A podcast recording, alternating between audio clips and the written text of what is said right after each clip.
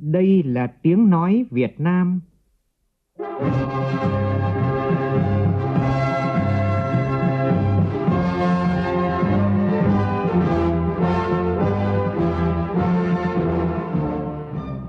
là tiếng nói Việt Nam phát thanh từ Hà Nội, thủ đô nước Cộng hòa Xã hội Chủ nghĩa Việt Nam.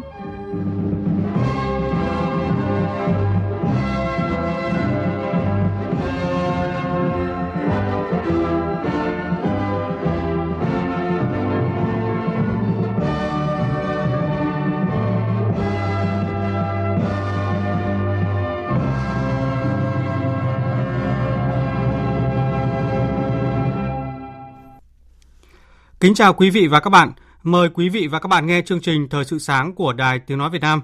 Chương trình hôm nay thứ Hai ngày 20 tháng 11 năm 2023, tức ngày mùng 8 tháng 10 năm Quý Mão, có những nội dung chính sau đây.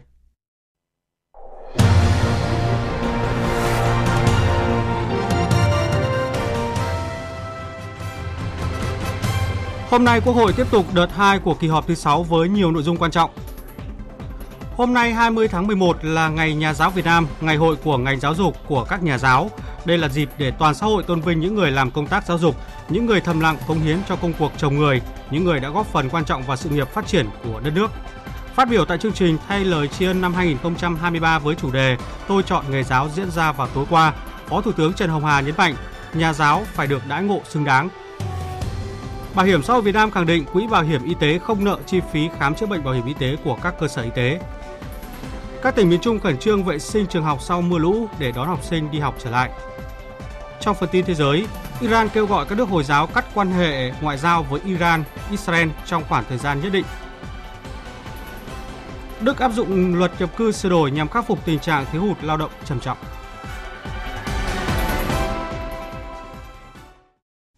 Bây giờ là tin chi tiết. Thưa quý vị và các bạn, hôm nay Quốc hội bước vào đợt 2 của kỳ họp thứ 6 với nhiều nội dung quan trọng.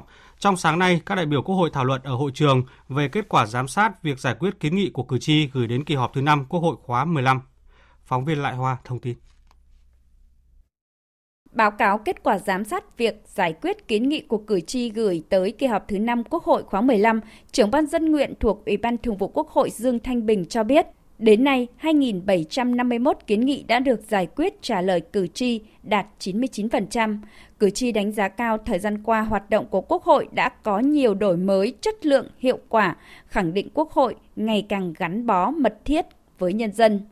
Ý kiến của nhân dân thì rất là phong phú, rất là đa dạng trên hầu hết các lĩnh vực. Hàng tháng thì cũng không thể là giải quyết tất cả được, do đó mà chúng tôi chọn lọc những vấn đề có cái nhiều ý kiến mà dư luận xã hội là quan tâm, thiết thực, bức xúc thì chúng tôi tập trung là những cái vấn đề đó để tiếp thu xử lý.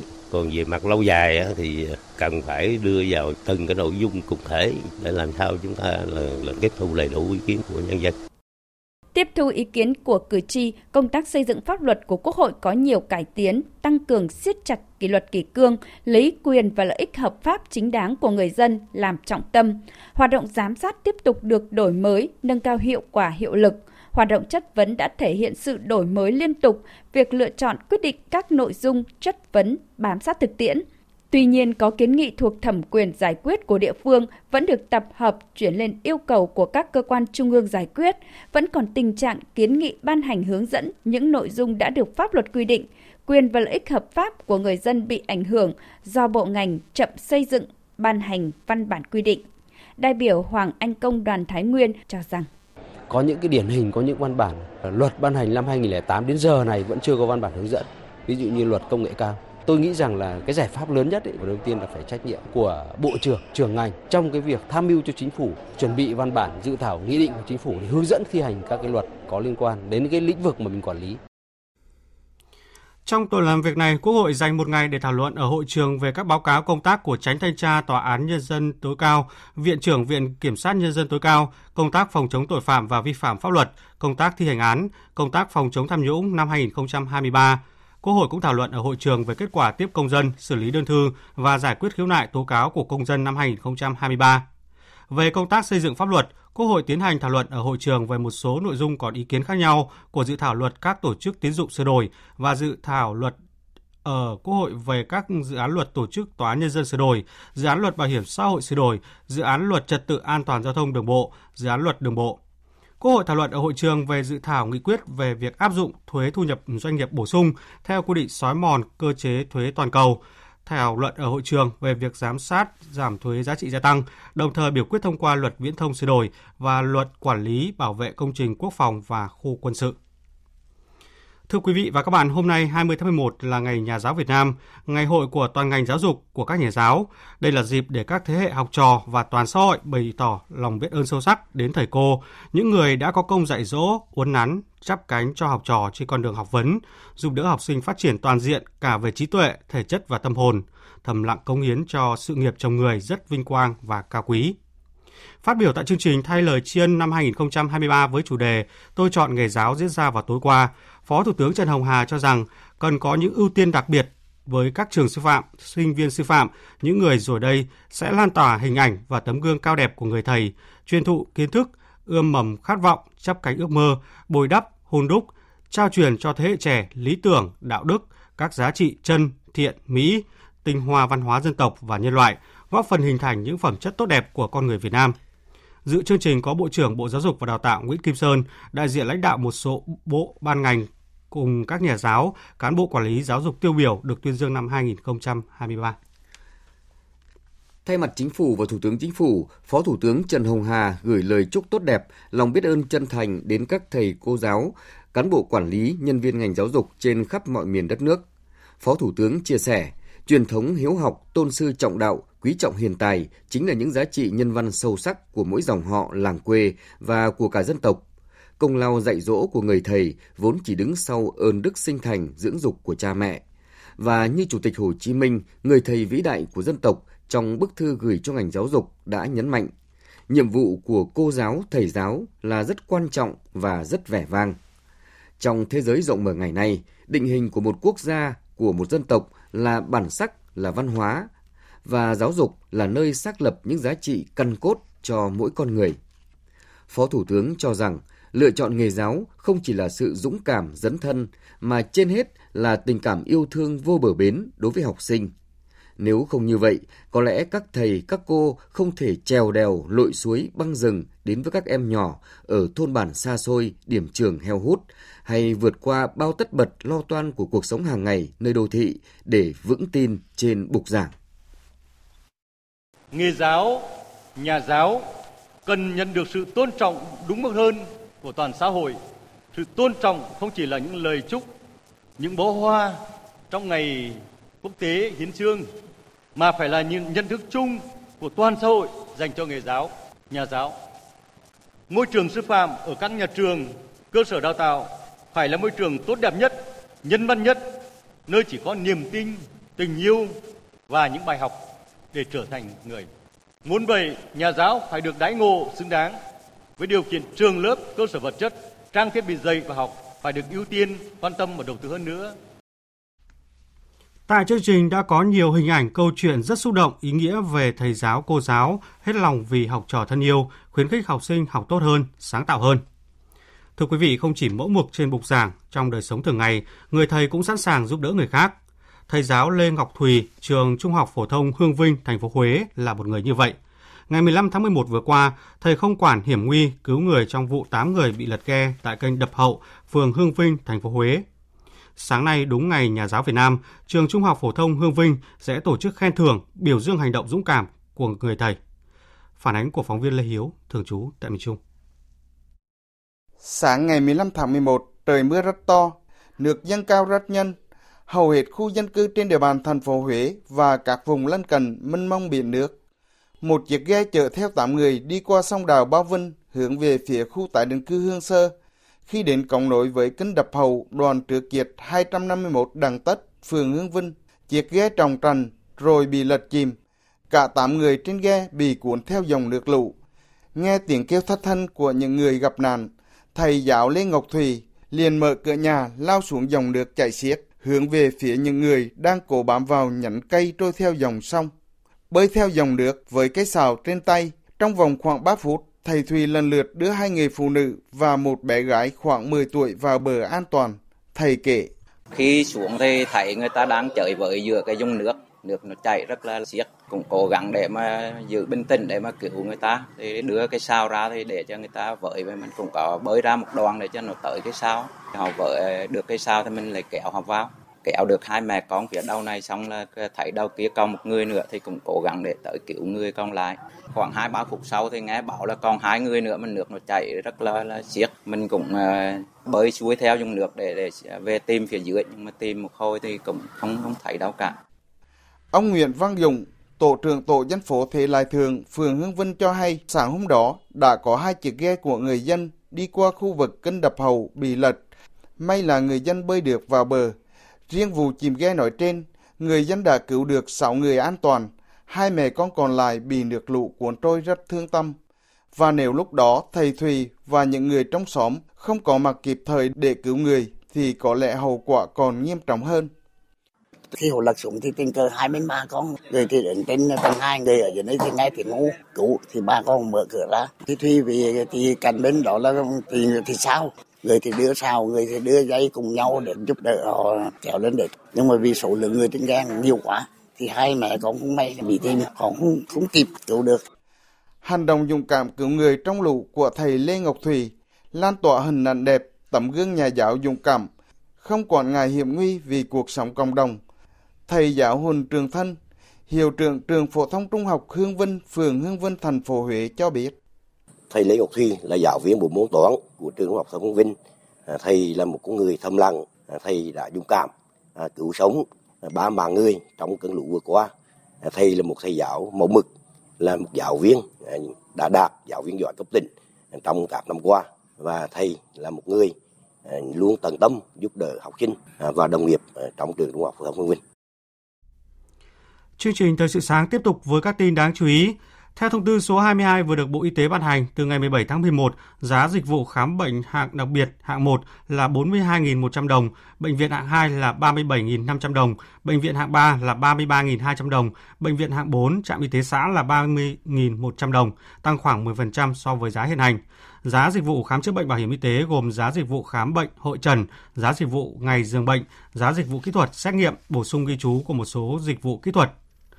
Cũng liên quan đến lĩnh vực y tế, Bảo hiểm xã hội Việt Nam khẳng định Quỹ Bảo hiểm y tế không nợ chi phí khám chữa bệnh bảo hiểm y tế của các cơ sở y tế.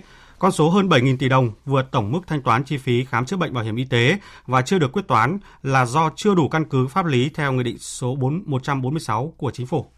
Thời gian qua, vướng mắc giữa cơ quan bảo hiểm xã hội với cơ sở khám chữa bệnh chủ yếu liên quan đến chi phí vượt tổng mức thanh toán và không được thanh toán theo quy định tại Nghị định số 146 ngày 17 tháng 10 năm 2018 của Chính phủ.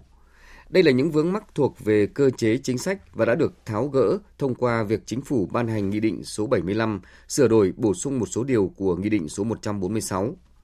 Nghị định số 75 có hiệu lực từ ngày 3 tháng 12 tới. Tuy nhiên, nội dung bãi bỏ quy định về tổng mức thanh toán chi phí khám chữa bệnh bảo hiểm y tế được áp dụng hiệu lực trở về trước từ ngày 1 tháng 1 năm 2019. Theo đó, thì phần lớn chi phí vướng mắc thuộc về cơ chế chính sách liên quan đến tổng mức từ năm 2019 đến năm 2022 sẽ được giải quyết. Như vậy, chỉ sau khi Nghị định số 75 được ban hành, cơ quan bảo hiểm xã hội mới có cơ sở pháp lý để thẩm định lại, thực hiện quyết toán vượt tổng mức thanh toán chi phí khám chữa bệnh bảo hiểm y tế trong các năm qua.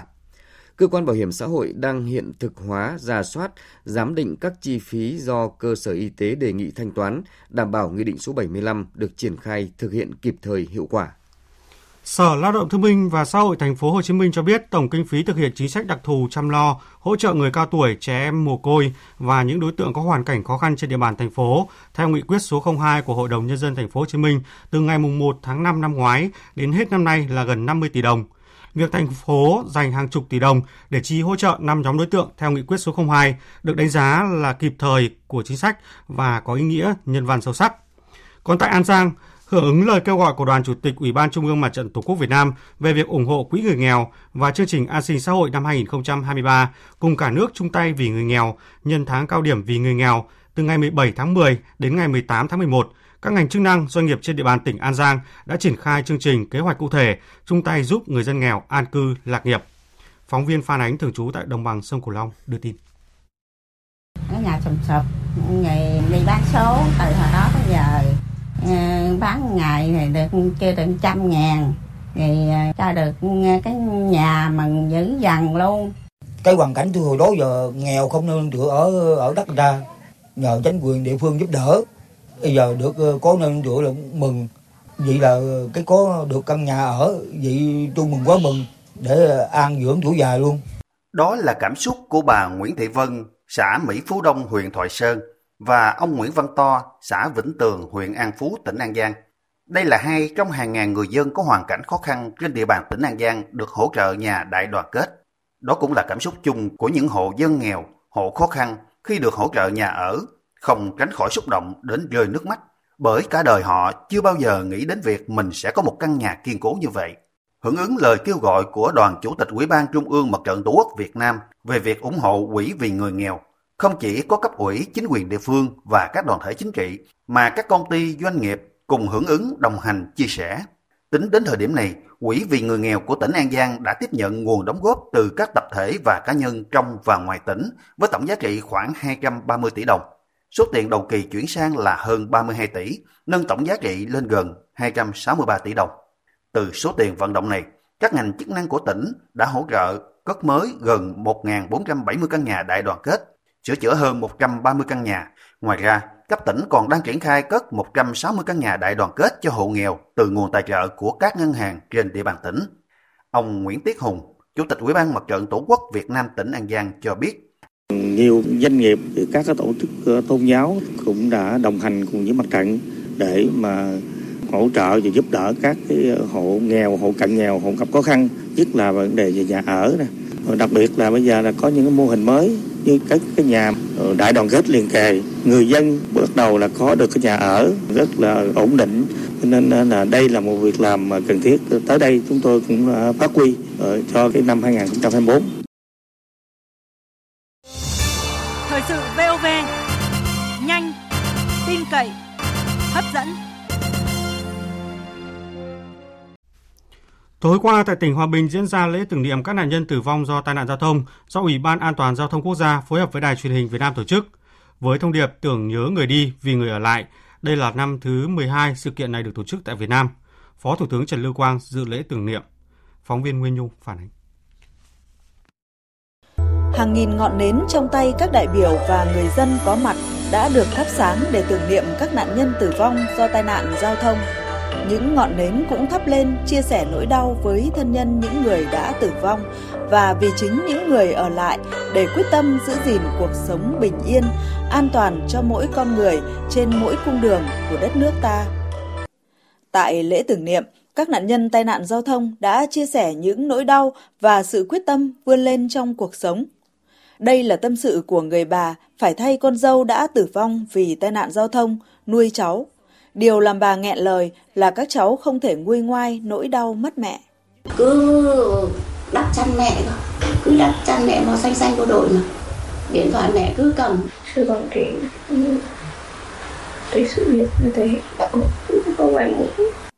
Đọc diễn văn tưởng niệm, Bộ trưởng Bộ Giao thông Vận tải Nguyễn Văn Thắng chia sẻ với nhiều gia đình trong phút chốc lâm vào hoàn cảnh éo le, bi thương chỉ vì tai nạn giao thông. Nhấn mạnh thiệt hại do tai nạn giao thông đã và đang ảnh hưởng tiêu cực tới sự phát triển kinh tế xã hội của đất nước. Ông Nguyễn Văn Thắng đề nghị mọi người cần nghiêm túc suy ngẫm, biến mất mát đau thương thành hành động cụ thể nhằm giảm thiểu và đẩy lùi tai nạn giao thông. Tôi đề nghị các cấp ủy, chính quyền, đoàn thể, cơ quan chức năng từ trung ương đến địa phương tiếp tục thực hiện nhiều giải pháp mạnh mẽ hơn nữa để nâng cao hiệu lực, hiệu quả công tác quản lý nhà nước về trật tự an toàn giao thông. Tôi cũng kêu gọi mỗi người trong chúng ta hãy tự giác, nghiêm chỉnh chấp hành quy định pháp luật về an toàn giao thông, cùng chung tay xây dựng môi trường giao thông an toàn, văn minh và nhân ái, để không ai trong chúng ta phải hối hận, ăn năn, muộn màng. Trận lũ lớn vừa qua tại miền Trung khiến nhiều cơ sở trường học, trạm y tế ở vùng trũng thấp còn lấm lem bùn và rác ồn ứ. Các trường học và chính quyền địa phương đang tập trung khắc phục để học sinh trở lại sớm nhất. Tại Bình Định, học sinh ở vùng Đông huyện Tuy Phước sẽ trở lại trường vào ngày hôm nay. Còn tại Thừa Thiên Huế, Bộ Chỉ huy Quân sự tỉnh, Ban Chỉ huy Quân sự các huyện, thị xã, thành phố Huế phối hợp về các vùng trọng điểm hỗ trợ và cùng khắc phục thiệt hại, sớm đưa cuộc sống trở lại bình thường, tăng thêm tình quân dân. Phản ánh của phóng viên Đài Tiếng Nói Việt Nam thường trú tại miền Trung. Trường Mầm non Thủy Thanh 1, thị xã Hương Thủy là một trong những trường bị ngập sâu trong đợt mưa lũ vừa qua. Nước rút để lại một lượng bùn đất lớn trên sân trường. Khu vui chơi cũng bị bùn đất phủ kín. Nhà trường gấp rút huy động thầy cô giáo dọn dẹp, nhưng với lượng bùn đất rác thải quá lớn. Với sự hỗ trợ của hơn 50 cán bộ chiến sĩ trung đoàn 6, Ban Chỉ huy Quân sự thị xã Hương Thủy và lực lượng dân quân địa phương, công việc vệ sinh thuận lợi hơn rất nhiều. Cô giáo Nguyễn Thị Kim Tử, hiệu trưởng trường Mầm non Thủy Thanh 1, thị xã Hương Thủy cho biết. Tình hình là ngập nước rất là chậm, các cái đồ dùng đồ chơi là hiện tại là đang bị ngập rất là lâu, rất là khó khăn trong công tác là dọn lụt, tại vì là trường mầm non là toàn đội ngũ là nữ. Được sự hỗ trợ của các anh bộ đội, các anh đã đến dọn vệ sinh sân trường, chui dọn các cái đồ dùng đồ chơi, các cái trang thiết bị và các cái thảm cỏ, làm sạch và mới hoàn toàn để trường có thể đảm bảo an toàn cho trẻ và đón học sinh sớm nhất. Tại một số vùng thấp trũng như thị xã Hương Thủy, các huyện Phú Vang, Quảng Điền, nước vẫn chưa rút hết. Với phương châm nước rút đến đâu, các lực lượng quân đội công an phối hợp với các địa phương và người dân khắc phục hậu quả đến đó, giúp người dân sớm ổn định cuộc sống và học sinh sớm trở lại trường học. Binh nhất Võ Văn Tâm, chiến sĩ tiểu đoàn 1, trung đoàn 6, Bộ Chỉ huy Quân sự tỉnh Thừa Thiên Huế chia sẻ. Với trách nhiệm của một người chiến sĩ thì chúng tôi cố gắng cùng đồng hành, góp phần giúp cho nhà trường ổn định và giúp cho các học sinh được tới trường sớm nhất có thể.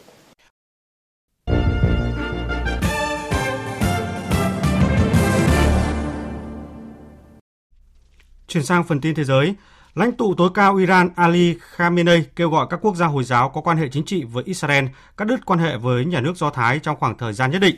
Trước đó, ông Khamenei cũng đã kêu gọi các nước Hồi giáo cấm vận xuất khẩu dầu và thực phẩm sang Israel, trong khi Tổng thống Iran Raisi kêu gọi áp đặt lệnh cấm vận trên quy mô lớn với nhà nước Do Thái. Tuy nhiên, tại hội nghị thượng đỉnh chung giữa Tổ chức Hợp tác Hồi giáo và Liên đoàn Ả Rập tại Ả Rập Xê Út ngày 11 tháng 11 vừa qua, các quốc gia Hồi giáo đã không đồng ý áp đặt lệnh cấm vận với Israel theo đề nghị của Tổng thống Raisi. Trong khi đó, quân đội Israel cho biết nhóm vũ trang Houthi của Yemen đã bắt giữ một tàu chở hàng ở phía nam Biển Đỏ khi con tàu đang trong hành trình từ Thổ Nhĩ Kỳ đến Ấn Độ. Quân đội Israel không nêu rõ tên con tàu, song khẳng định con tàu này không thuộc sở hữu của Israel và không có công dân của nước này trong đoàn thủy thủ. Israel cho đây là sự việc nghiêm trọng. Lực lượng Houthi cảnh báo sẽ có những vụ bắt giữ tương tự cho đến khi mọi hoạt động gây hấn của Israel tại dải Gaza và bờ Tây chấm dứt. Ngay sau vụ việc, lực lượng Hamas tại dải Gaza của Palestine đã lên tiếng hoan nghênh. Phía quân đội Israel cũng đã xác nhận về vụ việc, song cho biết đây là một tàu chở hàng thuộc sở hữu của Anh và do Nhật Bản điều hành.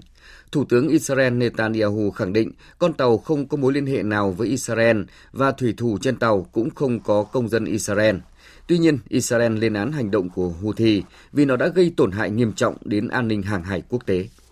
Từ ngày 18 tháng 11 năm 2023, những thay đổi đầu tiên trong luật nhập cư sửa đổi được Quốc hội Đức thông qua vào mùa hè vừa qua nhằm thu hút những lao động có tay nghề từ các quốc gia ngoài Liên minh châu Âu bắt đầu có hiệu lực nhằm ứng phó với tình trạng thiếu hụt lao động trầm trọng đang đè nặng nền kinh tế lớn nhất của châu Âu.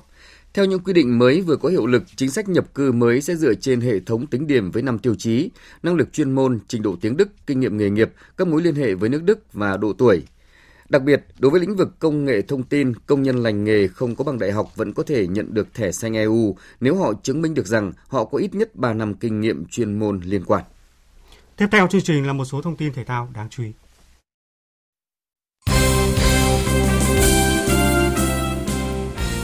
Tiếp tục vòng 2 giải bóng đá nữ vô địch quốc gia Cúp Thái Sơn 2023. Chiều qua, câu lạc bộ Phong Phú Hà Nam có chiến thắng sít sao 1-0 trước các nữ cầu thủ Thái Nguyên T và T. Trong khi đó, Than Khoáng Sản Việt Nam cũng có được 3 điểm trước các nữ cầu thủ Sơn La. Đội bóng vùng mỏ chia sẻ 2 vị trí dẫn đầu cùng Hà Nam nhưng xếp sau vì thua hiệu số. Ở 2 cặp đấu còn lại, Hà Nội 1 đánh bại Hà Nội 2 với tỷ số 3-0.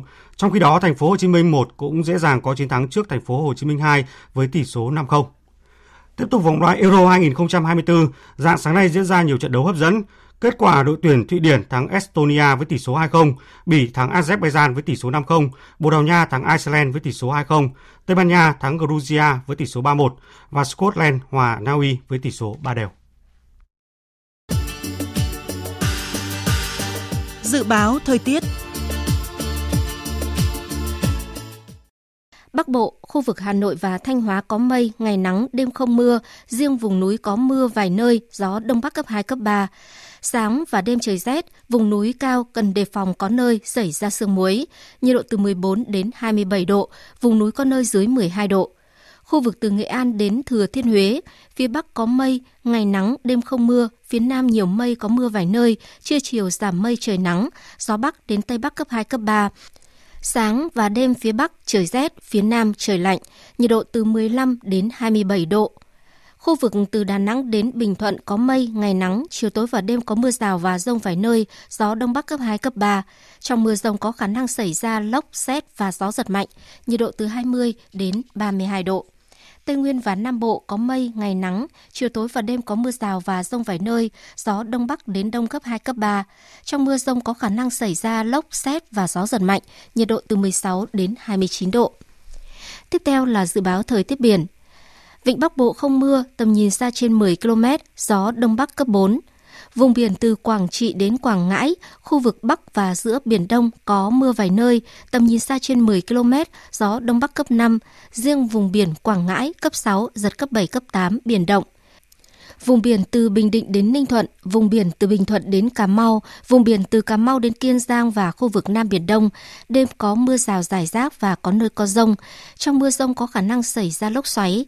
Tầm nhìn xa trên 10 km, giảm xuống từ 4 đến 10 km trong mưa, gió Đông Bắc cấp 6, giật cấp 7, cấp 8, biển động. Khu vực quần đảo Hoàng Sa thuộc thành phố Đà Nẵng và Trường Sa tỉnh Khánh Hòa có mưa rào và dông rải rác. Trong mưa dông có khả năng xảy ra lốc xoáy. Tầm nhìn xa trên 10 km, giảm xuống từ 4 đến 10 km trong mưa. Gió Đông Bắc cấp 6, có lúc cấp 7, giật cấp 8, cấp 9, biển động mạnh. Vịnh Thái Lan có mưa rào và dông rải rác. Trong mưa dông có khả năng xảy ra lốc xoáy và gió giật mạnh.